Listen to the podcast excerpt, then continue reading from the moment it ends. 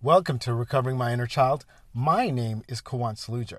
Our first reading comes from Melody Beattie's The Language of Letting Go, and the topic Morning Cues.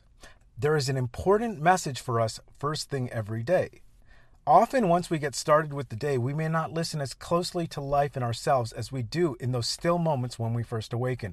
I'm really gr- glad that I'm reading this because I've been reminded time and time again that the last five minutes before sleep and the first five minutes of waking is very important. And, you know, lately, more, you know, it has been accompanied by looking at the cell phone.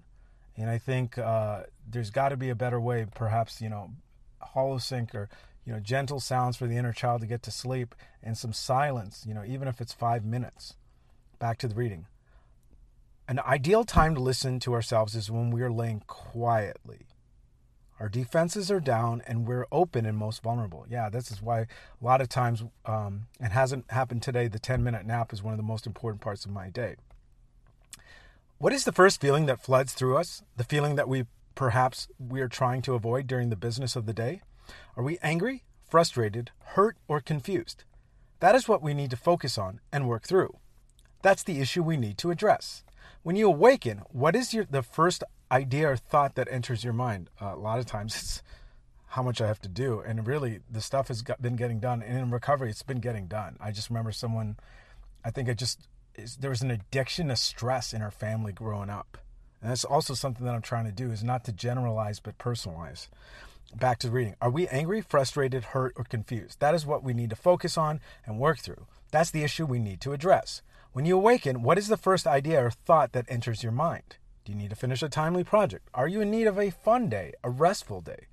Do you feel sick and need to nurture yourself? Wow, these were never questions that were asked. Are you in a negative frame of mind? Do you have an issue to resolve with someone? Do you need to tell someone something?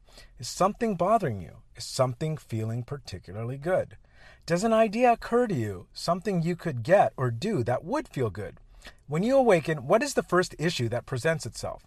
You don't have to be fearful. You don't have to rush. You can lay still and listen, and then accept the message. We can define some of our recovery goals for the day by listening to the morning message.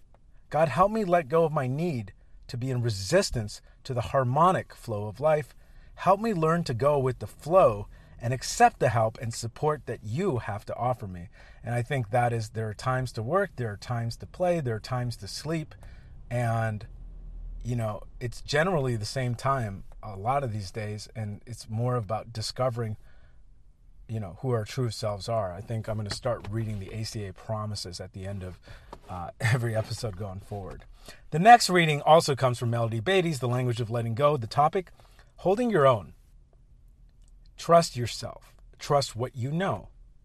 Sometimes it is hard to stand in our own truth and trust what we know especially when others would try to convince us otherwise. Yeah, I believe the proper term is gaslighting, and it's just painful. You know, my mom is my hero, and uh, it's just painful to see that, you know, my dad had really gaslit her, you know, throughout childhood, and then would accuse us of doing so. You spot it, you got it. In these cases, others may be dealing with issues of guilt and shame.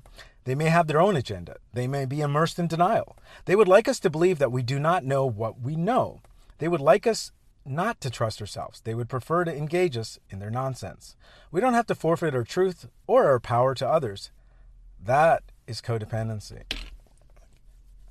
We don't have to forfeit. I don't have to forfeit my truth or my power to others. That is codependency. Believing lies is dangerous. When we stop trusting our truth, when we repress our instincts, when we tell ourselves there must be something wrong with us for feeling what we feel or believing what we believe, we deal a deadly blow to ourself and our health.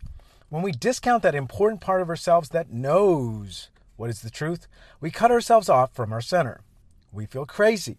We get into shame, fear, and confusion. We can't get our bearings when we allow someone to pull the rug from under us. This does not mean that we are never wrong, but we're not always wrong.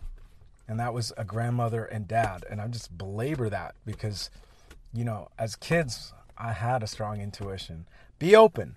Stand in our truth. You know, not like to squirm in a chair. Trust what you know and refuse to buy into denial, nonsense, bullying, or coercion. That would like to take you off course.